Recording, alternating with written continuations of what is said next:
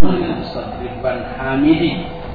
Tadinya sih nggak kenal, pernah bertemu sekali atau dua kali ya di daurah seperti itu, tapi nggak ada hubungan apa pun. Atau dengan yayasan yang berhubungan dengan gerak dakwahnya, nggak pernah sama sekali. Saya pernah hadir di daurah mereka di Lembang, cuma bukan hadir ikutan dari awal sampai akhir nggak saya mendengar ada seorang syekhnya yang bagus, saya datang ngobrol dengan syekhnya, saya diberi diktat, saya diperkenalkan oleh Ridwan itu kepada syekhnya begitu-begitu, ngobrol-ngobrol diberi diktat tentang materi dia, saya tanya beberapa masalah, sudah pulang, hanya sekali, atau mungkin dua kali lah dalam selama daurah itu, sudah. Setelah itu nggak pernah lagi ketemu, nggak pernah ngobrol sama yang namanya Ridwan Hamid, dan nggak pernah ada hubungan apa pun dengan yayasan mereka, dengan dakwah mereka. Karena menurut Ustadz X tadi pada suatu daurah kitab di STKS, Ustadz punya hubungan dengannya. Aduh, nggak benar ini ya. Ini kita bisa melihat orang X tadi itu bicara tanpa ilmu, tanpa tahu. Wah. Kalau boleh ketika ada akhwat atau seseorang yang nelpon ke saya, si Ustadz Anu bilang gini gini gini gini, saya bilang itu bukan anti nggak boleh lagi belajar atau berhubungan sama dia. Itu orang itu seperti tidak paham salah. Siapa sih uh, ustadz tersebut? Enggak, enggak diberitahukan. Akhirnya eh diberitahukan juga Ustadz Ridwan Hamidi. Ada beberapa mulahadat saya terhadap dia. Jadi kalau ada orang yang bertanya, uh, boleh enggak uh, belajar ke orang itu? Saya tidak menganjurkan untuk belajar ke sana. Tidak menganjurkan, bukan gitu bukan melarang. Saya tidak menganjurkan belajar ke sana. Karena ada beberapa sikap dan uh, omongannya yang menjadi mulahadat, menjadi warning lah bagi kita semua. Jadi kalau ada orang yang mengatakan Abu Haidar berhubungan dengan dia, uh jauh. Mana hubungannya apa? Sebagai apa? Kalau ketemu ya pernah ketemu. Ngobrol ya basa-basi baso gitu pernah. Bolehkah belajar ilmu-ilmu dunia di dalam masjid? Sedang diharamkannya jual beli di masjid adalah karena masjid diciptakan bukan untuk urusan dunia. Boleh belajar matematik, ya, bimbel di dalam masjid. Karena itu ibadah, tidak maksiat. Masjid bukan diciptakan untuk urusan dunia. Iya, uh, fungsi inti untuk sholat, tapi tidak berarti terlarang untuk yang lainnya, untuk rapat, ya, untuk belajar yang lainnya itu boleh. Nabi Wasallam latihan perang di masjid. Beliau juga uh, mengikat tawanan di dalam masjid juga dan seterusnya. Orang Nasrani termasuk musyrik atau kafir? Dua-duanya.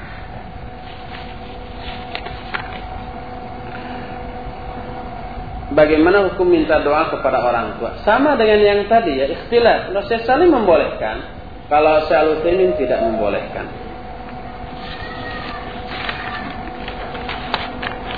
Ahwat lagi ngobrol apa sih?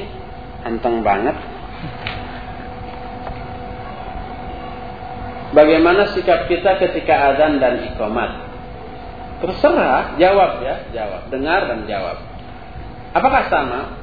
yang digunakan untuk menutup telinga telapak tangan atau jari telunjuk. Oh, kita yang adzan. Adzan disunahkan menghadap kiblat sambil berdiri dan di luar masjid. Kemudian menutup telinganya itu dengan telunjuk. Ketika hayya ala sholah menghadap ke kanan, hayya ala falah ke kiri.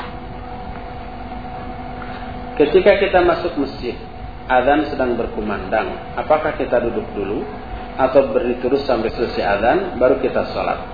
Boleh kita jawab dulu adzan sampai selesai lalu kita sholat sunat. Kecuali pada waktu Jumatan ketika kita masuk masjid sedang adzan langsung aja sholat sunat tahiyatul masjid karena mendengar khutbah lebih wajib daripada menjawab adzan. Apakah disunahkan juga menjawab iqamat? Wallahu a'lam. Ini ikhtilaf. Kalau Syekh Al-Albani menyatakan Qomat sama dengan adzan persis. Oleh karena itu dalam hadis uh, apa namanya inna bainal adana adanaini du'aun mustajab atau du'aun la yurad bahwa antara dua adzan ada masa untuk berdoa yang pasti diijabah. Dua adzan itu adalah maksudnya adzan dan qomat. tapi komat juga disebut adzan. Oleh karena itu sama kata Syekh Al-Albani. Apakah muadzin juga membaca doa setelah adzan Allahumma rabba hadhihi da'wati tamah dan seterusnya? Kalau kata Syekh Masyur Hasan Salman tidak. Ini khusus untuk orang yang mendengar adzan, bukan orang yang adzannya, bukan muadzinnya. Saya minta penjelasan praktisnya mengenai sikap pertengahan dalam bergaul dengan orang lain, terutama aktivis Islam yang hizbi dan seseorang yang muslim, namun tidak begitu memperhatikan masalah agama, bahkan dengan yang fasik. Sering ini dijawab dengan penjelasan yang umum dan sama, tapi ini praktis. Kalau pergaulan kita dengan mereka bisa memberi manfaat kepada kita dan mereka dalam bentuk umpah kita mendakwahi mereka. Yang fasik tadinya karena kita dakwahi menjadi baik.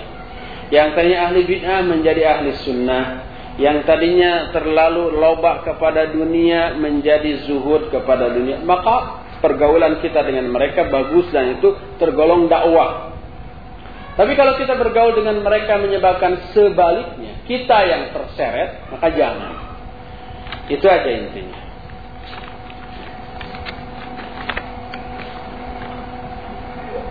Adakah dalil mendoakan Nabi selain Muhammad sallallahu alaihi wasallam dengan alaihissalam dan sahabat dengan radhiyallahu an? Ini Al-Qur'an tidak hanya sahabat tapi juga para ulama seperti Imam Malik oleh uh, Imam Al-Barbahar dalam Syarh Sunnah disebut radhiyallahu an. Karena irdha mendoakan keridhaan agar Allah men menurunkan keridhaan itu hak semua mukmin.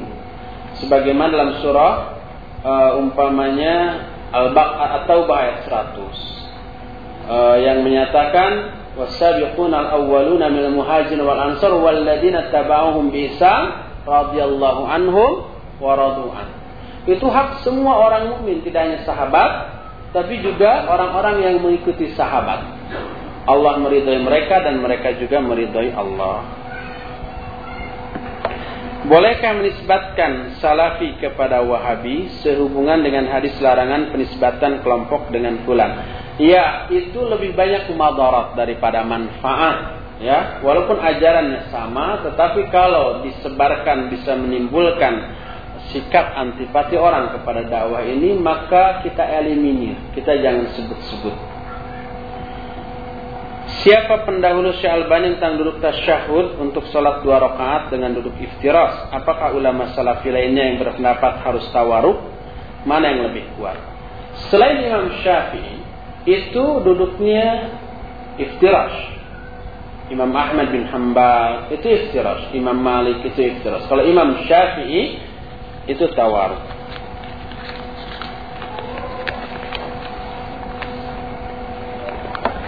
Bagaimana bersahabat dengan orang-orang harokah? Karena anak sekarang agak menjauh dari mereka karena keterlibatan mereka dalam harokah. Sehingga dulunya akrab tapi sekarang agak berkurang. Apakah hal itu? Apakah itu hal yang wajar? Wajar, dan memang mesti begitu. Kecuali kalau kita bersahabat itu bisa menarik mereka keluar dari harokahnya itu bagus. Apakah sesuatu yang gaib hanya Allah yang tahu? Ya, tapi kadang Allah memberitahukan kepada orang-orang tertentu yang dia ridhoi dari kalangan Rasul. Sama rendah hati dengan tawadu? Ya, rendah hati itu tawadu. Tawadu itu rendah hati. Apa hukumnya rihlah bersama untuk menjalin ukhuwah? Kalau itu termasuk di antara min khasa'isihim salah satu ciri khas orang-orang haroki maka jangan Bagaimana menanggapi orang yang sering demo dengan berdalil bahwa jika ada kemungkaran rubahlah dengan tanganmu dan seterusnya. Coba kemungkaran yang di demo itu berubah enggak?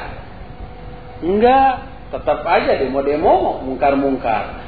Ya, itu pertama. Kedua, eh, dengan berdemo muncul kemungkaran, yang lainnya seperti bentrokan dengan aparat sampai ke rumah sakit bahkan ada yang mati ya apakah itu bukan kemungkaran Mungkaran yang lebih besar. Bolehkah kita mengkritik seseorang yang sudah ketahuan salahnya, misalnya korupsi dan seterusnya? Ya, kalau e, kesalahannya itu berupa maksiat, kita harus menasihatinya di belakang e, orang lain. Artinya berdua-dua, jangan di hadapan orang banyak. Ya. Nasihati. Tapi kalau kesalahannya berupa kesalahan akidah dan manhaj, kita nasihati juga. Kalau umpah tidak berubah malah menentang, terus dia menyebarkan kebidahan dan penyimpangannya, baru kita tahdir orang seperti itu.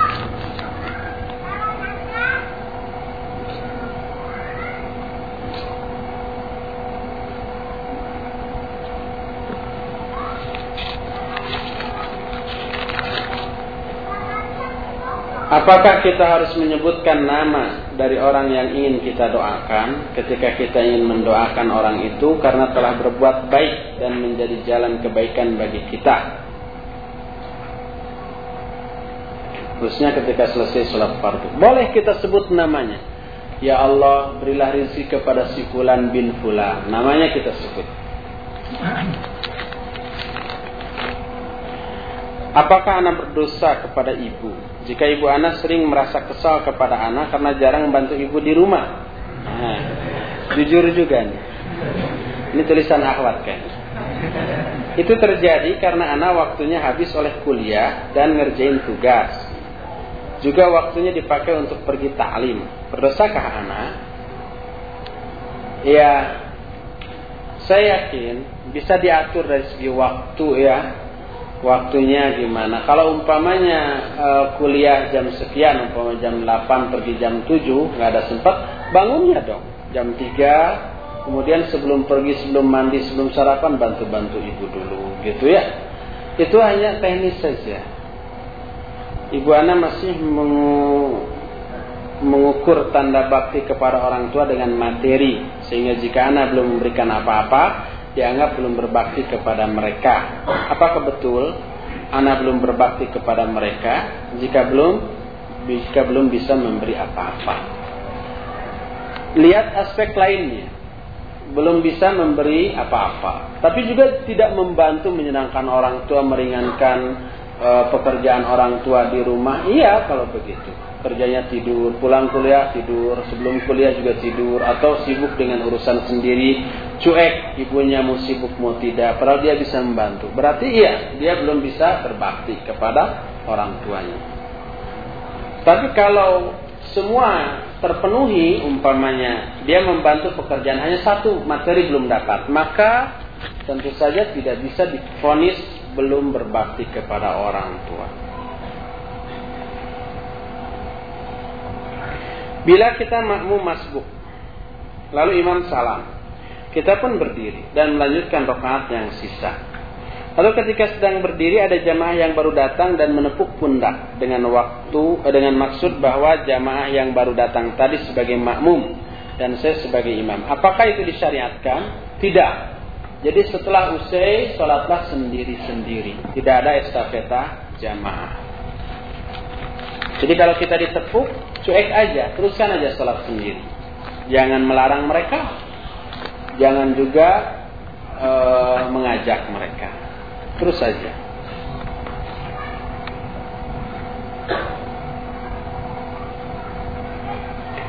Jumhur ulama berpendapat mendengar azan adalah sunnah muakkad dan Abu Hanifah mengatakan wajib akan tapi ketika adzan dikumandangkan atau berlangsung, anak sering lihat ustadz sendiri. Ah. Dan sebagian orang yang ikut kajian di sini malah ngobrol dan mempermainkan handphone. Apakah sikap itu tidak termasuk menyepelekan sunnah? Sedangkan yang anak tahu bahwa orang yang bermanhaj salafi itu selalu menghidupkan sunnah. Dan anak sarankan Ustaz memberi contoh yang terbaik. Zakallah khair saya akan perhatikan selanjutnya ya. Dan saya tidak akan membantah. Saya salah dalam hal itu. Tegur terus seperti ini saya akan rubah. Dan usahakan nanti kalau ada jangan ada yang ngajak ngobrol saya ya. Jadi kadang-kadang setelah taklim ini ada yang ngajak ngobrol dan bertanya, isi obrolannya bagus, bertanya tentang ilmu. Ketika ngejawab ada saya melanjutkan. Tapi di sela-sela obrolan saya ketika adzan selesai, saya jawab ke umpah asyhadu alla ilaha illallah, saya jawab asyhadu alla ilaha terus saya ngomong lagi. Asyhadu anna Muhammad Rasulullah, saya jawab asyhadu anna Muhammad Rasulullah, saya ngomong lagi. Kemudian ya sholat, saya jawab dulu la haula wala quwata illa billah, saya ngomong. Begitu yang saya lakukan. Kalau itu dianggap contoh yang tidak baik, tolong bantu saya. Jangan ajak ngobrol saya, jangan tanya saya ketika azan ya. Gitu. Kalau saya tidak menjawab, salah juga. Nanti umpamanya saya tidak menjawab karena azan. Nanti ada yang bertanya, kenapa Ustaz tidak menjawab pertanyaan ana? Bukankah yang bertanya itu wajib dijawab? Saya akan jawab karena saya ingin menjawab azan gitu. Nanti ada pertanyaan, mana yang lebih utama? Menjawab pertanyaan atau menjawab azan? Kemudian mungkin saya pernah ketika azan membuka handphone karena ada SMS yang masuk tapi adanya tetap terdengar dan saya jawab uh, saya khawatir ada hal yang sifatnya darurat kalau setelah tidak ada ya sudah saya nggak menjawab lagi SMS itu. Nanti aja. Atau melihat ada miss call yang masuk umpamanya. Tapi zakallah kepada yang menegur saya. Dan juga ikhwan yang lain ya. Istri sedang hamil. Dan kini sudah memasuki empat bulan. Orang tua anak selalu mengharuskan atau memaksa untuk mengadakan syukuran empat bulanan. Apa yang seharusnya anak lakukan dan bagaimana kalau orang tua sampai marah dikarenakan anak tidak menurutinya. Padahal sudah anak jelaskan bahwa itu perkara bid'ah. Bagaimana solusinya? Kita tetap memberikan penjelasan sebaik-baiknya dan tetap tidak melaksanakannya. Tunjukkan bahwa kita ini orang yang multazim, komitmen, konsekuen dengan sunnah, dengan ajaran Islam. Sehingga orang tua kita melihat bahwa kita nggak mungkin dipaksa dalam urusan itu. Sehingga mereka nggak akan memaksa lagi. Dan kita tidak berdosa kalau tidak menuruti orang tua dalam hal ini. Sebab bahkan kita berdosa kalau menurut. La ta'ata li makhluqin fi maksiatil khaliq. Tidak ada ketaatan kepada makhluk dalam bermaksiat kepada khaliq. Anda melihat sebagian ikhwan ketika sholat meletakkan tasnya tepat di depan mereka. Apakah itu boleh? Nanti kalau ikhwan itu meletakkan di belakangnya. Ada pertanyaan. Anda melihat sebagian ikhwan meletakkan tasnya di belakangnya. Apakah itu boleh? Lalu ikhwan simpan di gigir, di pinggir. Ada pertanyaan. Sebagian ikhwan meletakkan tasnya di pinggir. Apa itu boleh? Akhirnya kita tumpuk semua di depan. Ada pertanyaan, bolehkah menumpuk tas di?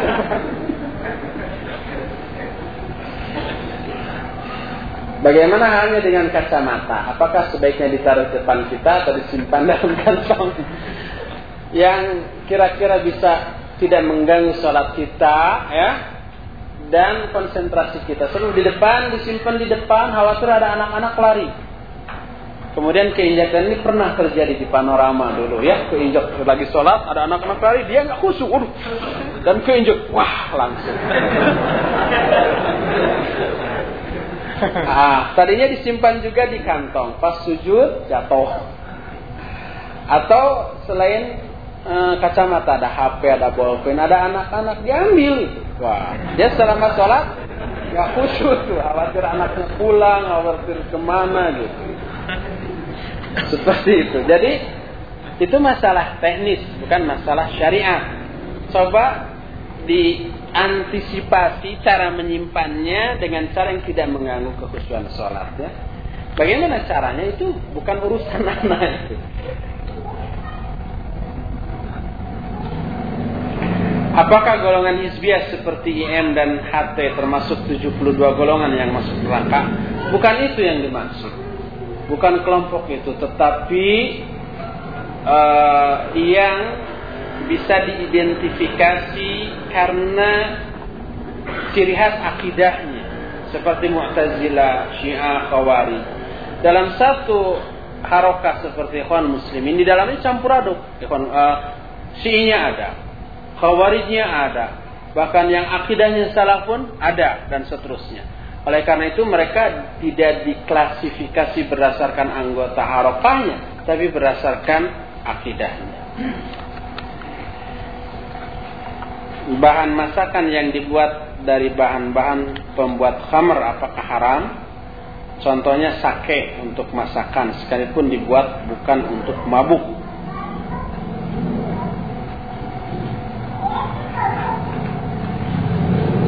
Wallahu a'lam. Ini ikhtilaf. Syekh Al-Utsaimin rahimahullah menyatakan kalau itu tidak dibuat untuk bermabuk-mabukan maka boleh katanya. Tapi kalau untuk berbuat mabuk-mabukan walaupun kadarnya kecil dan berakibat mabuk maka itu tidak boleh. Wallahu a'lam. Nanti antum tanyakan lagi ke orang lain. Apakah minuman beralkohol pasti haram? Bagaimana bila tidak untuk mabuk? Sama ya dengan yang tadi.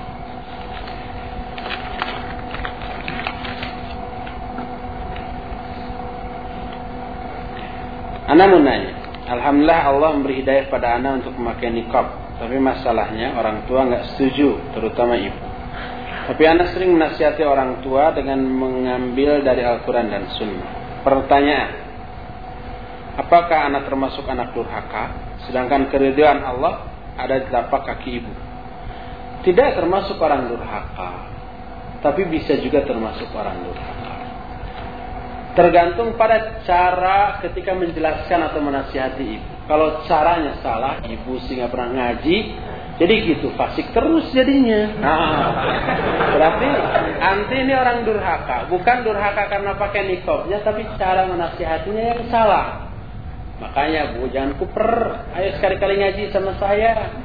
Nanti ibu juga dapat hidayah loh. Bahkan ibu juga pakai nikob nanti. Nah, itu caranya yang salah. Dan durhakanya itu karena itu, bukan karena nikobnya. Tapi kalau caranya baik, cara menasihatinya benar, terus ibu sakit hati, tidak dosa kita, gitu ya. Lalu ada ungkapan keridhaan Allah berada di telapak kaki ibu itu tidak benar. Ada juga ridullah fi ridha walidain. Bahwa ridha Allah tergantung pada ridha ibu bapak. Adapun yang berada di telapak kaki ibu itu adalah sebuah asar yang menyatakan al jannatu tahta aqdamil ummahat. Saya nggak tahu sehingga hadis itu. Wallahu a'lam. Dulu rasanya pernah kebahas tapi lupa.